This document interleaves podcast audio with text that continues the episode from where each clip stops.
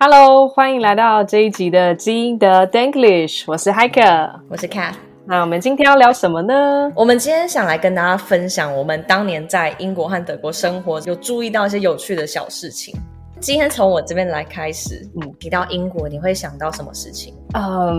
英国，或是你觉得你今天如果去英国你一定要带什么东西？去英国我就会想到伦敦嘛，那伦敦我就会觉得感觉很常下雨，然后大家都会带伞，撑伞的感觉，然后每个伞材质感觉都很好，然后很大只，不会像台湾这种小小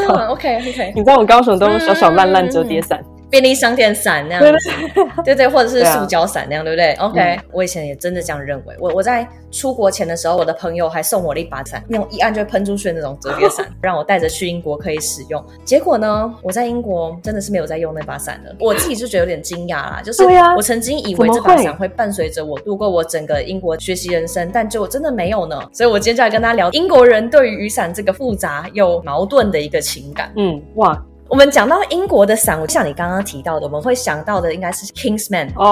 对，最喜欢的电影，绅士感，对，然后每个都可以拿来当武器，没错，而且感觉好的绅士都要一把厉害的伞对啊，而且可能是深色的啊，然后木质把手，一把超级贵，对，然后布还要很讲究，没错，一定要是丝的啊，或者是延展材质不易裂，对。那你觉得英国气候一直这个样子的话，是不是应该从古至今都一直在撑伞？从古至今一直在，对啊，因为感觉这个印象，无论是从画作啊，或者我可能从电影侧面了解英国比较多，我会觉得应该好像感觉大家都会带伞，已经变成一种类似刻板印象了吧？对，没错。而且像是在中国，不是以前也有油纸伞吗？它是很早就出现的发明嘛，然后大家也都持续会使用。但是事实上呢，雨伞的英文 umbrella 是源自于拉丁语的 umbra。Umbra、跟英文的部分是前面是一样的。那这个 umbra 它的意思其实是阴影跟阴凉之处，所以其实在当年的雨伞主要的用途不是挡雨，而是作为阳伞，作为遮阳伞为主。应该说 umbrella 这个字的起源其实是阳伞而不是雨伞。你这样子讲，我想到德文可能跟拉丁文也有关联呢，因为我们德文的雨伞的话就叫 Regenschirm，那如果我只看 Schirm 这个字，它就是一种遮罩的意思，有点类似像你说要变成一个阴影啊，对，所以像荧幕叫做 Bildschirm，就是也是一块布的感觉，像 string 的感觉吗？对，呀。那阳伞跟雨伞在你心目中的形象有什么差别？天哪，这个问题问高雄人就是有一点难因为我在高雄根本没有在用伞的啊，我的生活用具里面没有伞，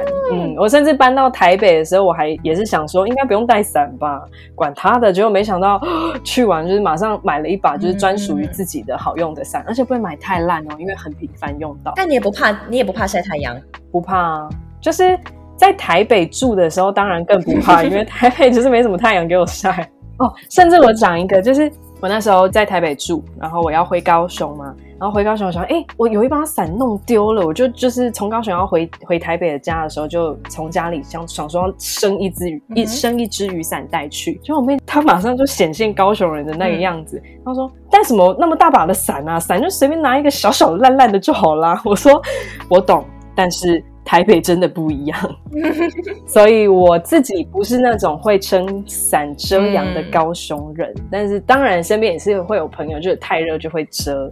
好，那如果真的要到我去撑伞的话，可能是真的到滂沱大雨吧，台风天撑伞也没用啊，因为会被弄断。对，我觉得真的是这样子。因为我自己的话呢，是讲到阳伞，我就想到那种就感觉这种花边啊、蕾丝啊，很可爱的那种，对不对？粉红色，然后白色边边那种很可爱的，还有就是皱褶的那种。但是雨伞可能就是黑黑的、帅帅的那种。因为我小时候，像我之前大概讲过嘛，我小时候花很多时间在新加坡，所以我晒得超黑。所以在国中的时候就会很 self-conscious， 就是同学那时候还会，他们还帮我取个名字，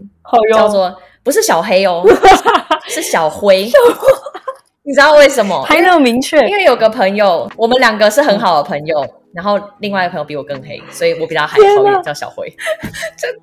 真的超坏，但他们是很友善的，我们到现在都很好的朋友，就是白目男生那种感觉这样然后我那时候开始要擦防晒啊，每天一定要撑阳伞。那个时候我的确有这样的一段日子，然后就是很怕晒黑，但反而长大我不在乎了之后就白了。真是不知道为什么。对啊，超白！你现在我看不出来，你以前是小灰。我超黑，我小时候真的超黑。哎，我回来之后真的肤色有变 dark， 真的哦。你到时候来，我可能就站在一个像欧洲白人旁边吧。没有，但我那个时候在英国就蛮爱晒太阳的，因为在欧洲有阳光就很舒服嘛，所以那时候出去玩啊，然后就会欧洲一定。需要。我在英国的时候反而比现在还要黑，回来之后可能我不爱出门吧，就整天在家里就白白的。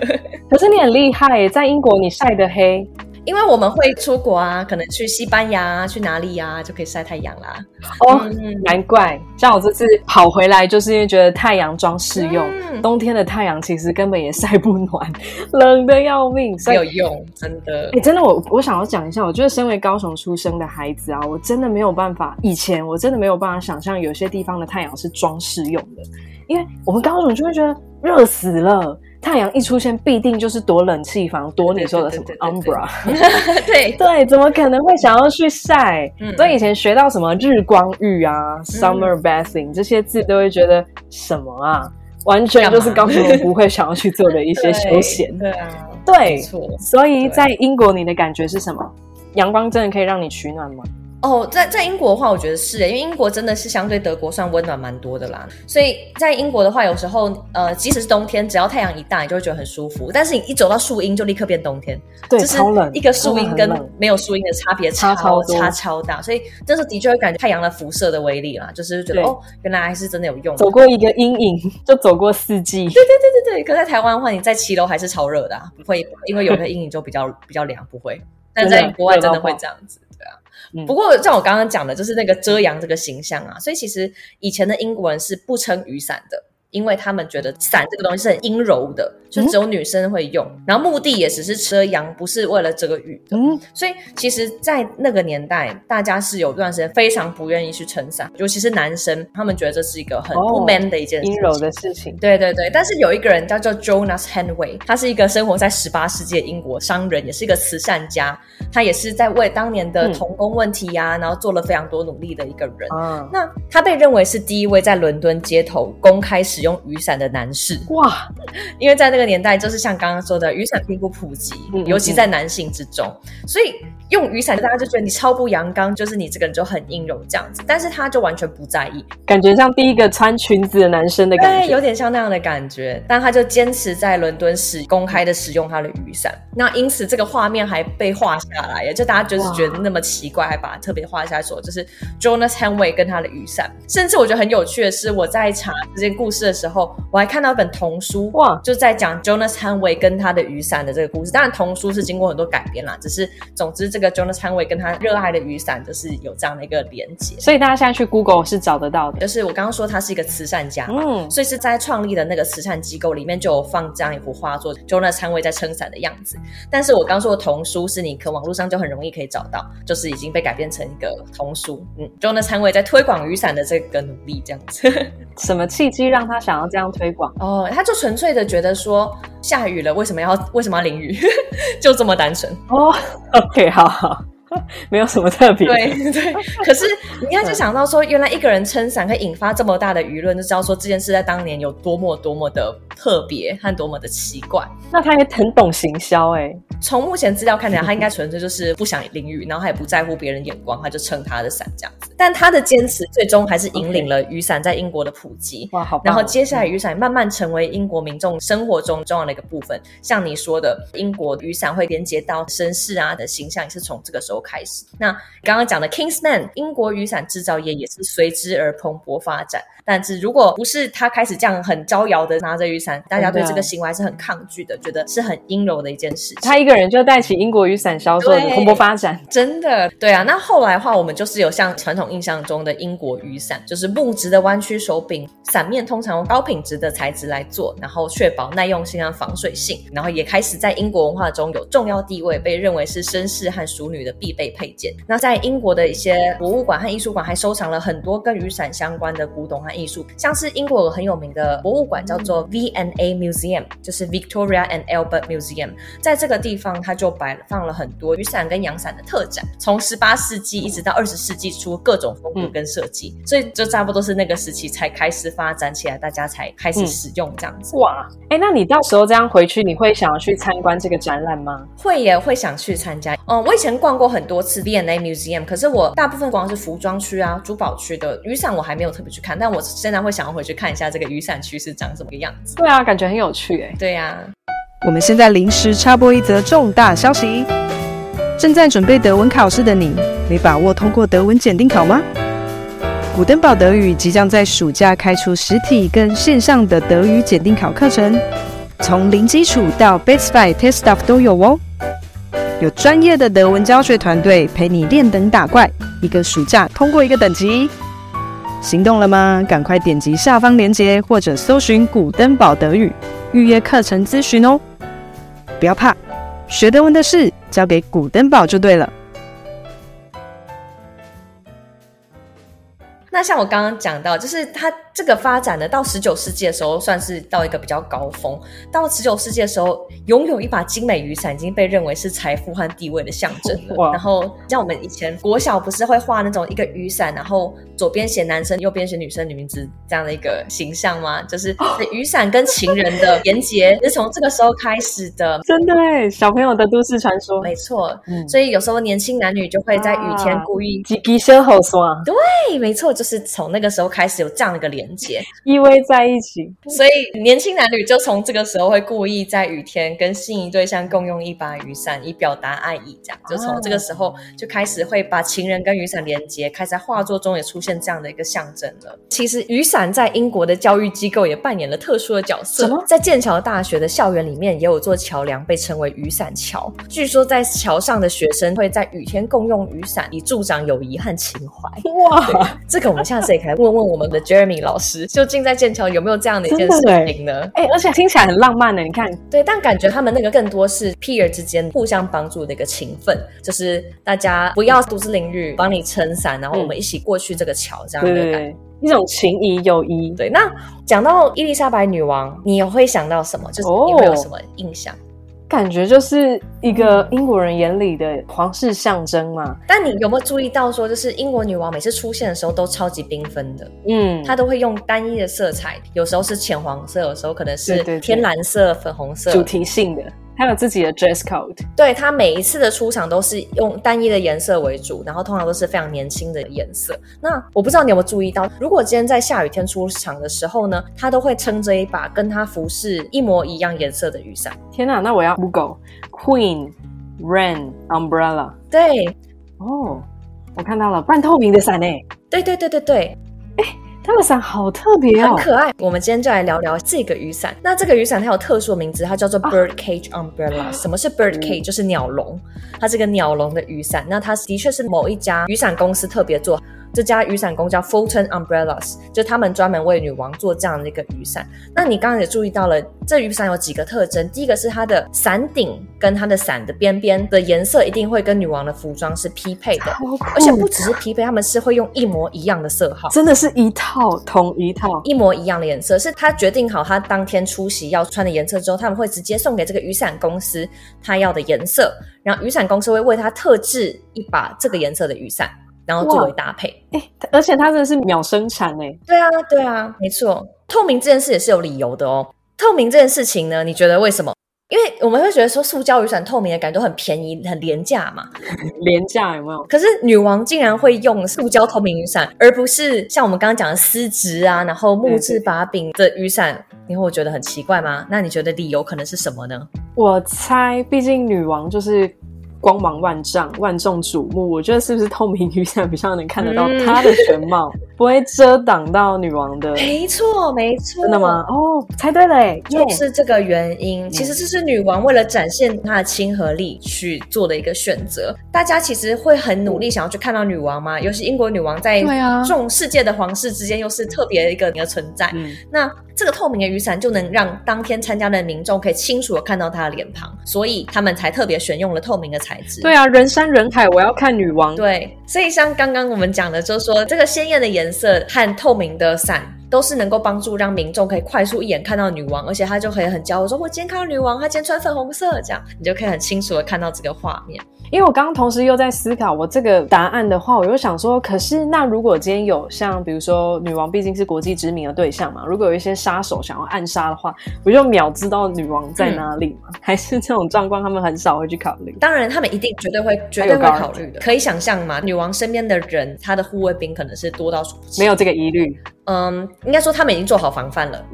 我之前住的宿舍它算一个慈善机构，然后它专门就是为了在伦敦念书的硕博士生建立的一个共同的宿舍。那英国伊丽莎白女王也是这个宿舍一个非常重要的赞助者。那在她在世的时候呢，她每隔2年都会来参访一下我住的地方 Goodenough College。 当时也很幸运的是我在念书的时候我曾经就见过她本人。那我看到的她的防卫的机制呢，在规划好来的之前就开始会有人在巡逻了，就是会有士兵骑着马，然后走来走去那边看，所以到当天的时候，他的那个各种的严防是非常非常完整的。哇！然后动线都已经规划好，他每个地方哪个点会待几分钟、几秒钟都是有规定的。所以其实虽然说他是很亲和，其实基本上都会保持一个很礼貌的距离。所以其实我觉得他们当然非常非常重视英国女王的守卫，所以也是可能这么安心的守卫让他不担心被看到，他就特别的想要展示他这个亲和力的一面。毕竟女王也是外交很重要的一个部分嘛，所以他就是一直在做这样的一个事情。那另外一个女王会选用这个雨伞制造商的产品，也是她想要支持英国传统的工艺和品牌，所以这个她使用我刚刚说的这个 Fulton Umbrellas 也是成立于就是1956年的，那就是一直专门为女王打造她每次出席特殊的伞这样子。那最后一个点就像你刚刚提到的，它的形状是不是很特殊的，有点像是一个笼子一样，就像是鸟笼，它的那个弧形是比较垂直的，所以它这样的一个设计就是能够让女王更避免雨水的侵扰，因为英国是风很大的地方，所以其实原本那种平平的伞其实不见得能够挡住四面八方吹来的雨。对啊，会被雨水都会甩进来。这个设计呢就是专为女王打造，既能够符合她鲜艳的色彩，让她能够很亲民的让所有人想看到她人都能看到她，让媒体可以拍照。第三个，然后还可以说去支持传统工艺，然后第4个保持优雅，所以这个就是这个雨伞很特别的之处。女王御用伞，对啊，我觉得好酷，我没有想到一个雨伞可以真的是小至平民也可以用，然后到女王的规划有这么多的细节跟故事。那你觉得这把伞该要卖多少钱呢？就是虽然说女王伞是特别打造，可是其实一般人是可以买这个 bird cage umbrellas 的，那你觉得大概多少钱？哦，所以平民如果也可以的话，天哪，我对英镑没什么概念耶，那如果台币的话差不多2000块吗？让平民都可以拥有跟女王一般的时尚奢华吗？哦，但是它是塑胶的耶。哦，那就再降低一点，那我现在想的太好，800块被罢扣。我来看一下哦，这售价大约是26磅，那换算的台币大约是986块，就是1000块以内。900多块，对，你觉得这个价钱怎么样？哦 ，OK， 所以我把它镀金了。他说：“哎，那这样很不错哎，我觉得那个很棒啊，1000元以内你就可以跟女王一样。”你是知道了我刚刚跟你讲故事，你才觉得它很棒。我们当年我跟我家人第一次到伦敦的时候，我们就不小心买到了这把伞。哇，也太幸运了吧！我当时觉得很可爱而已，我就说：“爸爸，你买这把。”然后我就马上叫他拿。然后他就说：“怎么这么贵？”哦，对，一把塑胶伞卖1000块，高八扣送该，对不对？但是其实是非常贵的。但是因为我刚刚跟你讲这故事，他就这把伞有它特殊的意义。我觉得它还是个非常非常可爱的设计。如果大家今天到英国啊，有兴趣的话，我觉得真的可以买一把来。它就像你说的，你如果知道背后意义的话，你就觉得其实它是蛮有趣的一个东西。其实这么精心的打造，为了女王打造了一把伞，那。而且它撑起来真的是不容易淋到，很可爱，而且又透明的，所以你撑低一点，你还是可以看到路。哦，所以还是就是很好用。你觉得物超所值 ，CP 值可以？1000块一把伞，塑胶的，我不知道，但是我的纪念意义绝对有。然后你还可以讲故事哦。哎，那这样子不就是你到时候买这把伞，那你们就可以跟情人上，你知道这把伞的意义吗？开始讲一段故事。而且这个伞那么窄，你要站得更近。我没有想到伞很窄的事情就真的是两人肩并肩，有没有？情谊更有了。那时候是你跟你爸爸一起撑一把伞吗？没有，他就在那边撑我，跟我妹觉得他这样很可爱，帮他拍张照。结果就是娱乐到了女儿这样子。哎，可是那你爸爸是拿什么颜色的？黑色，我帮他挑黑色的。啊 ，OK， 很帅。我想说，哇，爸爸如果拿粉红色就更可爱了。对啊，但那个时候我就挑了一下，啊，黑的好了，因为当时我们也不知道这个典故嘛。如果知道的话，我应该就选了很可爱的颜色。但是我当年觉得啊，选个比较符合就是英国气质的，就选了黑色。那你这把伞还留着吗？没有。因为你知道我英国也搬过家，然后再回来的时候整个东西多到很多、okay. 但我现在如果回去我真的很想再带一把这个伞，对对对，很可爱。对啊，而且你在台北一定会用到。对啊，你超时尚的欸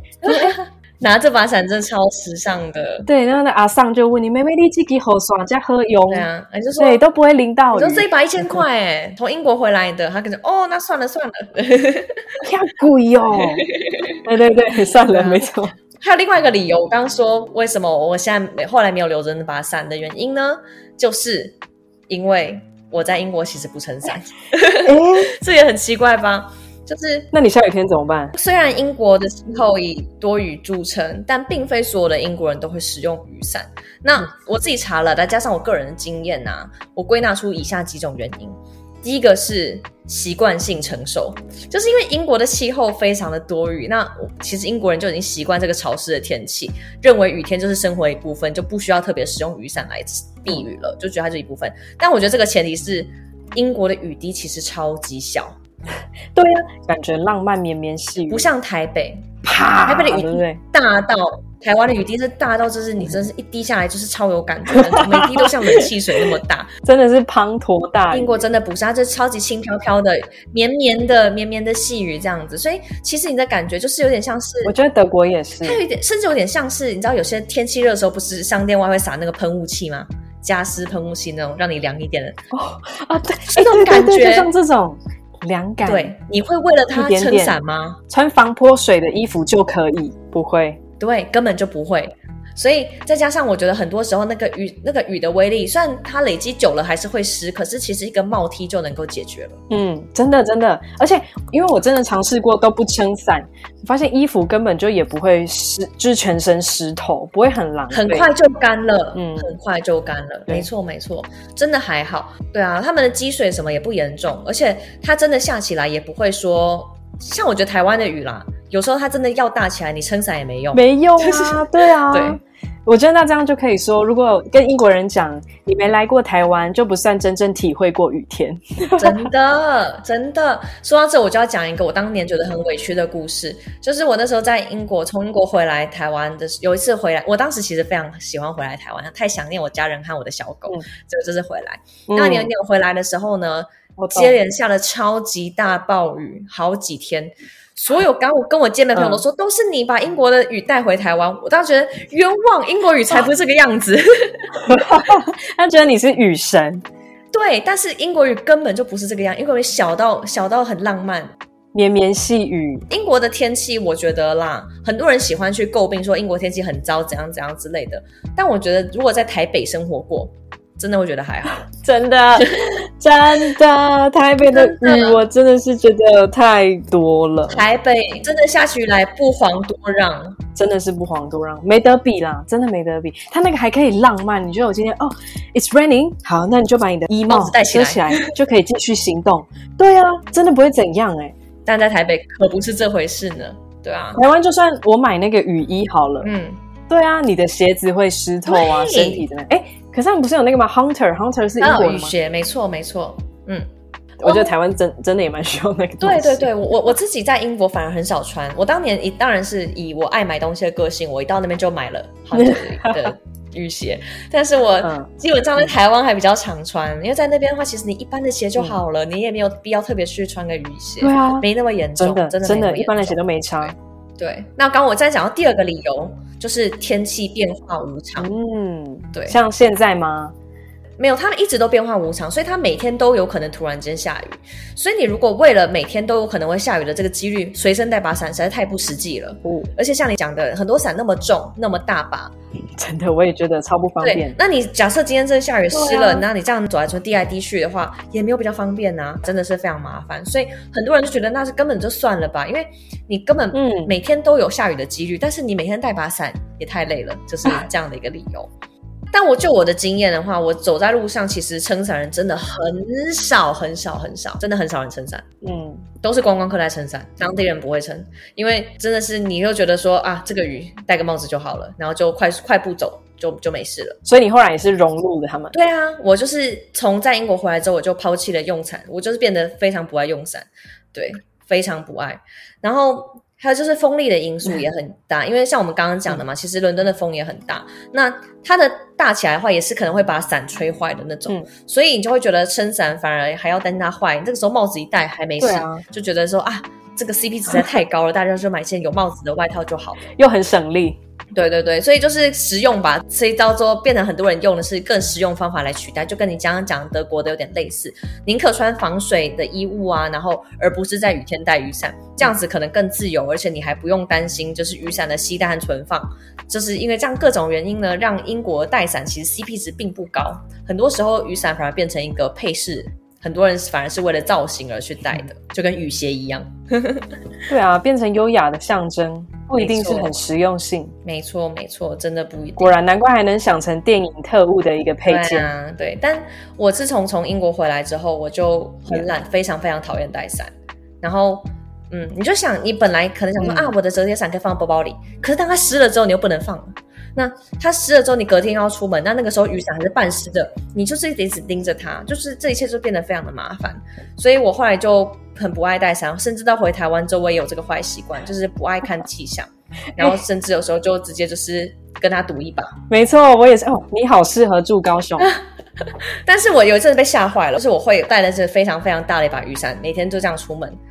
我觉得这是一个信仰的问题。信仰，只要你带着大伞就不会下雨，就是带就对了，当做个护身符。是怎么样？台北有一阵子很常下雨是不是？好像是吧，就是现在住的比较远，我现在住在内湖，所以我每次一次这样子进城，我就想觉得回台北到市中心，就是这个过程很有可能，如果万一中间下雨的话会非常的麻烦，所以我有阵子我就觉得算了，反正只要我不带伞一定会下雨，只要我带了就一定不会下，那我就不如把它当护身符一样带在身上。你也是看很开，而且太小把还不行哦。哦，你说没有办法镇住是不是？要带大把的很厚的那种。对，那个就够了，就是整个台北市就靠我了。天哪。所以果然雨都跟你有关是不是？你是指标欸。有一阵子我就是真的每天带那把伞就真的一滴都没下，但是每天气象都说会下。那 Kath， 我现在真心的祈祷高雄人碰不到雨天的天气，在你来的时候还是可以很灵验，不要被破坏。拜托。偶尔下点雨是也好了。哇，没想到那个雨天可以聊这么多欸，天。对啊，所以这个就是我想再跟大家分享的第一个英国的生活趣闻，就是雨伞这件事情跟我想的真的完全不一样，让我曾经一度抛下了出门要带雨伞的这个习惯，但现在回台北这个变幻无常又让我开始把它当一个信仰，只要带伞就不会下雨的，就是这个观念。对，也确实没有让我失望。对啊，真的欸。哇，我们果然就是一个天气的 topic 就可以讲这么久欸，难怪之前大家不是都说如果你要破冰的话就跟人家聊天气。你之前有试过？天哪，我跟你讲，聊天气在英国的 small talk 是认真很好的一个 topic， 大家可能觉得在台湾说聊天气是尴尬的一个事情，可是在英国真的不是，它是一个非常非常好的一个气。例如说天气不好就一起抱怨，天气好就表达惊讶，然后天气对，反正就是他任何怎样都有事情可以讲，所以他是一个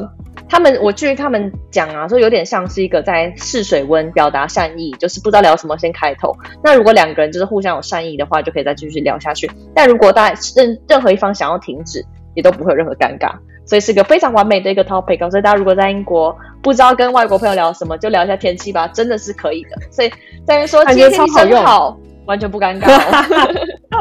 欸，那你可以带一个对话吗？英国版，英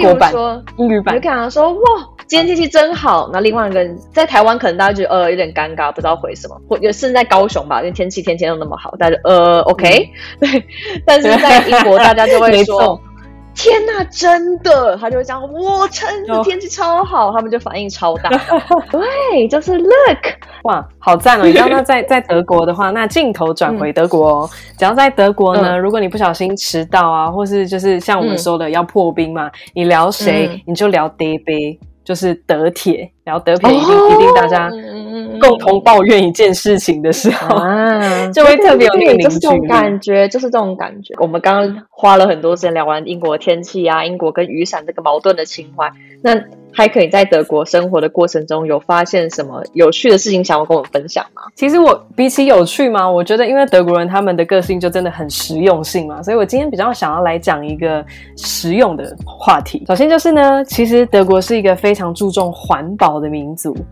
顺便机会教育一下，环保的德文就叫做 Umweltschutz。Umwelt 就是环境， Schutz 就是保护。对，所以我以前在刚学德文的时候，我对这个国家的刻板印象就是环保，什么都要有环保。然后我一定会教学生讲很多环保议题的东西，因为跟他们生活中真的是 topic 都离不开环保这样。对，然后所以环保就造成今天我会想要讲两件事情，一个就是在德国回收保特瓶是真的赚得了钱，当得了富翁的哦。Wow. 再来就是你也知道他们这个个性嘛，在回收东西的时候啊，回收桶我们只要台湾人可以分一般垃圾跟有回收就真的很棒，但他们连回收都还多了5种颜色，那每个分别是回收不同的东西。对，所以我今天会跟大家讲这些。那你去过德国吗？我在高中的时候去过一次，但是印象有点不深了。所以你有遇到就是你比如说在那边你会想要喝水啊，或是买饮料的时候，你记得你在那边超市买东西的感觉。而且另外是我们当年是去找德国那边住的一家人，所以可能很多事情都是由当地人去着手处理的，所以并没有太多这样的一个经验。对，你算是有 host 有经验。好，那我今天就要来跟大家说，无论你是去观光还是你去求学求职读书，反正只要在那边住下来啊，你应该多少就是一定会到 Supermarkt 我们的超级市场去买东西。然后在那边注意一下，你可以在德国，大家可以去 Google 一下德国那个保特瓶的回收标章，只要你买的那个无论是 Orangensaft 橘子汽水还是 Wasser 就是矿泉水，只要旁边有那个回收标志的，只要是小瓶的 250ml 那种，或是 500ml 那个都可以拿到 0.25 欧的押金回来，就是它里面价格就是内付。然后那我一定要跟大家说，押金这个词啊，德语叫做 Pfand， 就是好，我用英文拼 P-F-A-N-D P-F-R-N-D。 对， Pfand，这个就是押金的意思。只要你看到它的，你在买这种瓶装水的时候，我觉得大家可以去特别看一下价格的旁边有没有标这个 mit Pfand， 也就是 mit 就是 with， 有押金，或者 ohne Pfand， ohne 就是没有。对哦。然后讲到挑水，我还要问一件事，你有发现他们欧洲人啊喜欢喝一般的矿泉水还是气泡水？我知道欧洲人非常爱喝气泡水啦，但英国我觉得都喝，没有到那么严重的差别，但是英国的确一定都有气泡水的选项。因为当初我第一次去的时候我就超级不习惯，但像你讲的，其实很多人每个人喜好不一样，有些气泡水就是喝得很 OK，但我当时就是超怕那种，我就只是想要你要大口牛饮，结果气泡这种我就没有办法灌。对，而且它会有一种又酸然后又痛的感觉。对，就会有一种奇怪的味道，它有个酸味，然后它就不是纯净那个渣扎嘴的感觉。就不甘甜嘛，我觉得山泉水很美好。对，没错。所以你刚刚讲到一个酸，这东西里面当然有气泡就是有碳酸嘛，所以我当时特别去研究，每次只要买水你千万不要看到它写 Mineral Wasser， 就是 Mineral 矿泉水你就买下去哦，没有，超多都还是有气泡。所以大家要怎么分辨？一个最短的单字叫做 Still， S-T-I-L S-T-I-L，Still 的意思就是平静，所以它就是平静的水，它没有气泡。对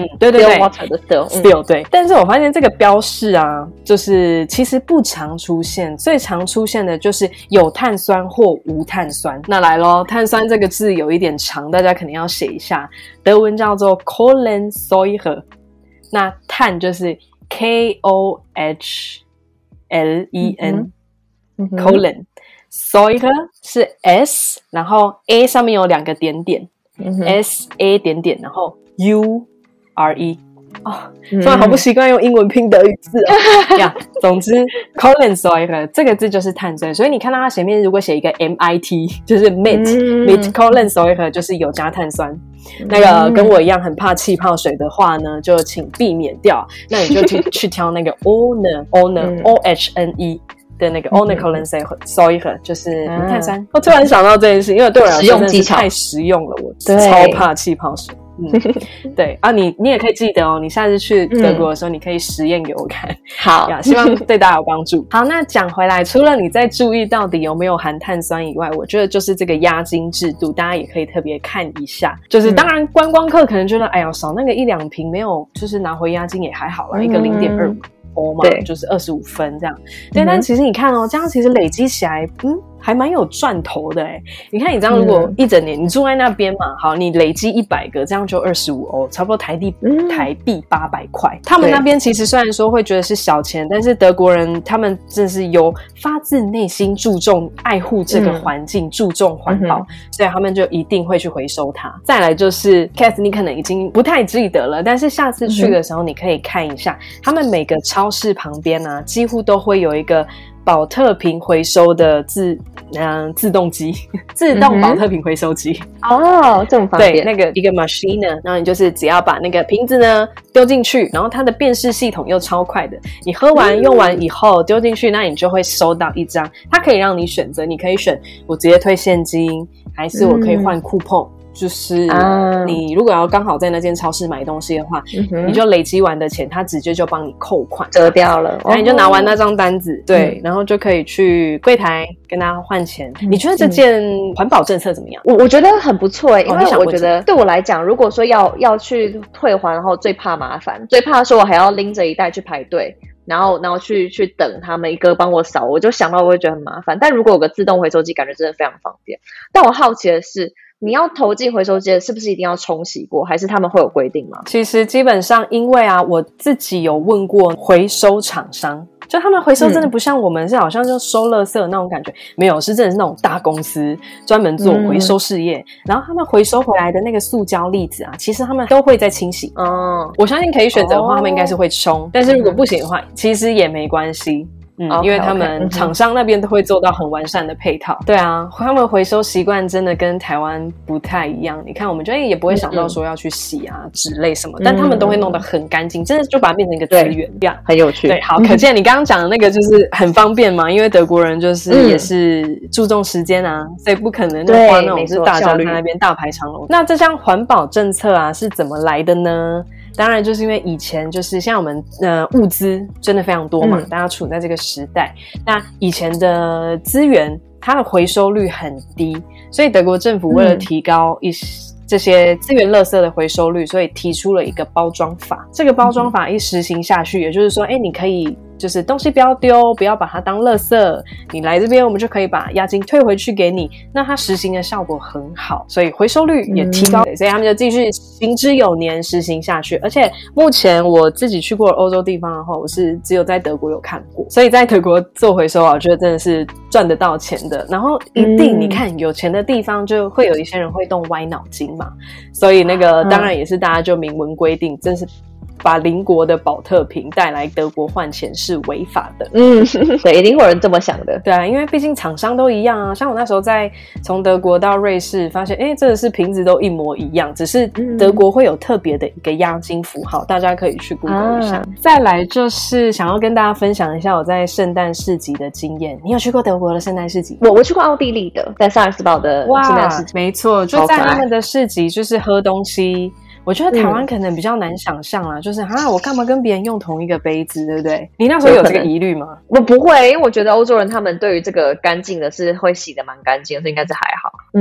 真的。然后对杀菌啊，你拿到的时候都烫烫的啊，对，完全都没有疑虑，就很放心啊。对，所以也是你看嘛，我们说他们从国民就很注重环保这件事情，所以当然这种大型市集，而且又为期那么多天的圣诞市集，一定会造成很多的塑胶垃圾杯装的。对，他们绝对会避免这件事情。在德国的圣诞市集啊，那个你的饮料里面一定都会含押金，所以像我那时候有个陪朋友去，就发现哎，价目表上面怎么写这瓶？你比如说你买一个 Glühwein 就是热红酒4欧，嗯，但你结账的时候他可能会给你拿7欧或甚至8欧，每个摊商不一样，不是每个杯子押金都相同的。对对对，所以如果你被多收了一点钱，就是对，不要太惊讶，其实就是杯子的钱。那如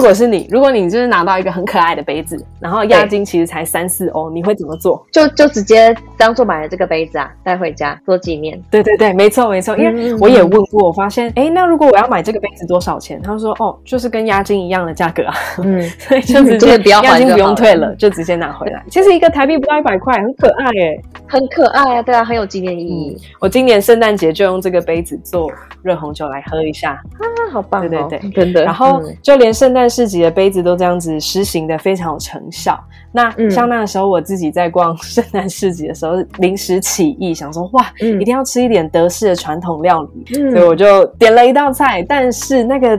分量实在是太大，我那天吃不完，所以我又不想浪费，因为真的很好吃，我就想说好，那我就问他，因为他们连那个盘子啊餐具全部都不是免洗的，一定都是陶瓷这样可清洗可就是重复使用的，我就去问说好 Kann ich mitnehmen？ 他说我就说这个我可以外带吗？对，他说哦，外带是可以，可是你就可以发现说，哎，他们很少处理那种餐点外带的事情，因为大家一定在那边就全部吃光啊，对对，就只有我在那边吃不完，需要就是外带。好，那最后他们也是给我了一个就是外带的餐盒，但是他说，但是我们这个也要押金哦，我真的没有什么就是一次性的东西可以给你。然后那个德国老板就对我说了一句，他说 Sorry, this is Germany 。好可爱哦！我们德国就是这样，一定要有押金。对对对，所以后来有啦，我还是有回去还那个餐盒，因为离我住的地方也不远。这件事情的话，跟台湾就非常不一样，所以想跟他们差很多。对啊，我觉得这个政策真的很棒欸。我觉得在台湾，我也觉得这外带的东西实在是用太多了。我觉得台湾已经算是环保意识相对好的地方了，就是比起很多其他的东南亚国家，或者是甚至我当然在英国念书，很多朋友他们其实从小并没有这么好的观念，所以台湾其实已经算做得不错，但是没有做到彻底。我觉得德国就是把彻底这件事做得非常的贯彻，所以的确，我们都已经不用塑胶袋了，为什么还要用纸盒？为什么还是要用塑胶盖？这些东西其实我觉得台湾是可以跟进的，因为我觉得以台湾人的支持环保的，台湾人算是已经蛮支持环保，但也蛮愿意身体力行的。我觉得也许大家可以更自动自发去做这件事情，不要总是等着政策下来之后才跟进。对啊，没错，我觉得现在就是很多环保筷啊，或是吸管啊，玻璃吸管那种，大家蛮有民族意识。你看像德国完全就是内化，而且你看我们台湾超爱喝饮料，我觉得如果真的人人都可以自带一个环保杯的话，真的可以少掉超多垃圾。像我那时候逛完圣诞市集啊，然后一回到台湾，差不多就是对快要元宵节了，然后有元宵灯会嘛，对，所以我又去逛了台湾的市集之后，看了我们的垃圾分类啊，还有每个摊商都是用那种一次性的纸盒餐具这样子，我就觉得哦，对，差的非常非常多。那如果我们每个人都可以减少这些资源的浪费的话，其实累积起来真的是一个很大的力量。没错，真的真的。对，Kath，我们下次见面的时候，我们就是自己的杯子自己带。好，就从我去高雄那天开始。我现在上课也都带自己的杯子啊。要。对，一起动起来。再来就是我刚刚不是有讲到那个5个颜色的回收桶吗？有哪5个颜色呢？那分别是回收什么呢？首先Blau 蓝色的回收桶是收Papier 就纸张啊纸板啊，就是纸类回收。对，但大家在德国真的要小心了，有时候我们台湾认为的纸类可能在他们那边会觉得这根本不能回收，比如说你看我们纸的餐盒，我们有些人会把它丢纸类，对不对？他们那个就不行，你是要真的我看起来还能用的东西。再来黄色的回收桶就是回收塑胶啊，或是一些铝箔包啊，一些金属类的东西。但是其实我发现每个联邦还是有细微的差别，所以大家到时候就看一下外桶的标示，记得要帮我复习一下德文的单字。再来那 Braune 咖啡色的就是我今天想要分享的一个重点，咖啡色垃圾桶就是回收那个我们德文叫 Biomüll，就是厨余回收桶，可以这样讲。但是哦，这个德文它其实比较接近有机废物的回收，园艺废料，对，它是一个家户必备的东西。尤其像我那时候在德国瑞士的乡村生活的时候，真的家家户户都会有一个 Biomüll 的垃圾桶，甚至有一些它房子再大一点，庭院再大一点的，它可能后院那边就会有一个竹篓，那这竹篓就是你每天定期把垃圾就是丢到那里面去，然后你也不用干嘛，你就是在那边让它变成你们居家的有机肥。那它可以拿来做什么呢？你觉得 Biomüll 可以拿来做什么？种菜吗？自己种菜吗？ OK， 施肥吗？对，施肥。好，再来就是他们可以收集起来到他们，因为德国的再生能源发电这件事情也做得非常非常好，所以他们会一起把那个 Biomüll 收集起来送到生质能发电厂去，然后就可以提供发电厂去产生沼气啊那一些，所以他们完全就是非常的一体成型，家家户户共同做这件事情。我那时候交换的时候还有去参观过那个沼气发电厂，好酷哦。而且它是坐落在乡村哦，但是周边居民你也不会觉得被臭的熏得很夸张，因为觉得垃圾场嘛，谁想要住它旁边？可是在德国的真的不会，他们处理的还不错，不会让就是产生什么民怨之类的。那再来就是你看家户必备嘛，那你可以施肥可以发电，但是它也不是什么都可以丢哦，因为台湾嘛，你觉得厨余可能就是我们剩饭剩菜我们一律都丢进去，但因为像我说的，他们有时候会把这些 Biomüll放在自己的庭院去当施肥的材料，所以橘子皮、柚子皮那种不行丢，为什么？因为会让土壤变酸哦。Oh, OK， 长期以来可能会影响土质，所以橘子皮他们是不能丢的。再来剩饭也不行，对，因为会有什么？你觉得厨余一定会引来什么东西？蟑螂、老鼠，对，然后什么海鲜的壳啊，比较坚硬的，像或者是什么核桃的壳，那些也都不行，因为没有办法分解。所以你看在德国连回收你都要想这么多，对，真的就可见难怪会分为那么多个颜色。好，所以这个是 Biomüll 的部分。那再来就是绿色的垃圾桶，绿色的话就是回收那个玻璃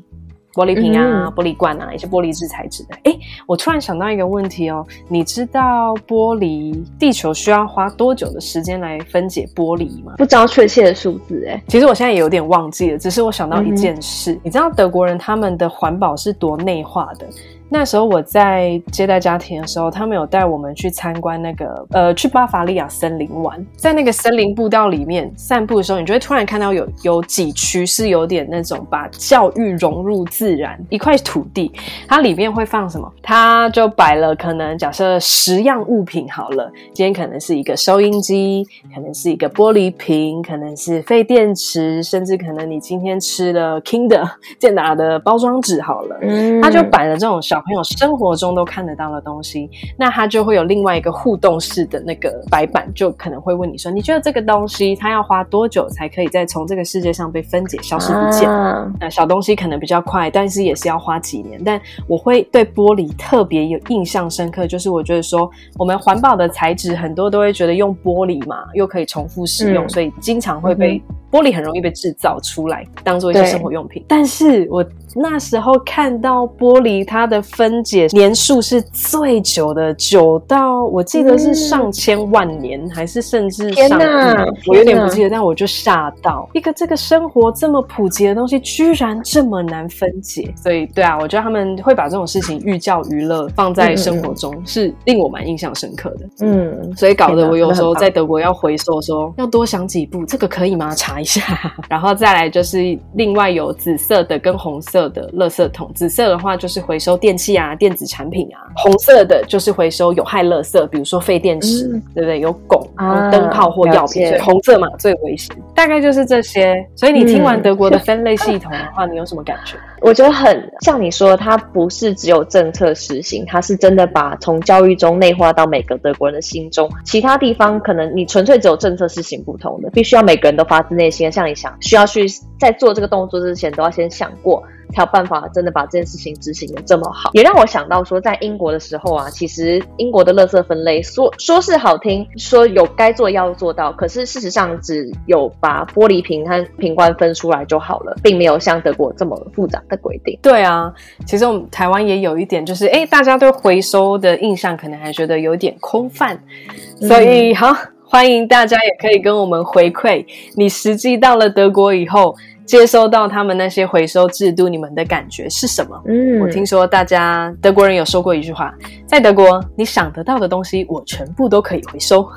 大家觉得它都可以资源再利用那再来就是还有一件事情，你看像你刚刚说的德国的回收就非常从人民做起嘛，所以为了实施垃圾减量，你能不要用浪费资源你就不要去用，所以居然德国还有实行一个污染者付费的原则。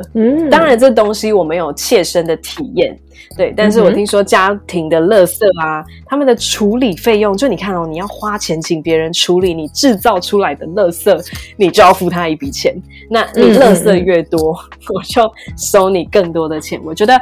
在其他国家可能很难，我们很难理解跟想象这文化，但是你如果说这件事发生在德国，我觉得哦好啊，超有道理的，非常的德国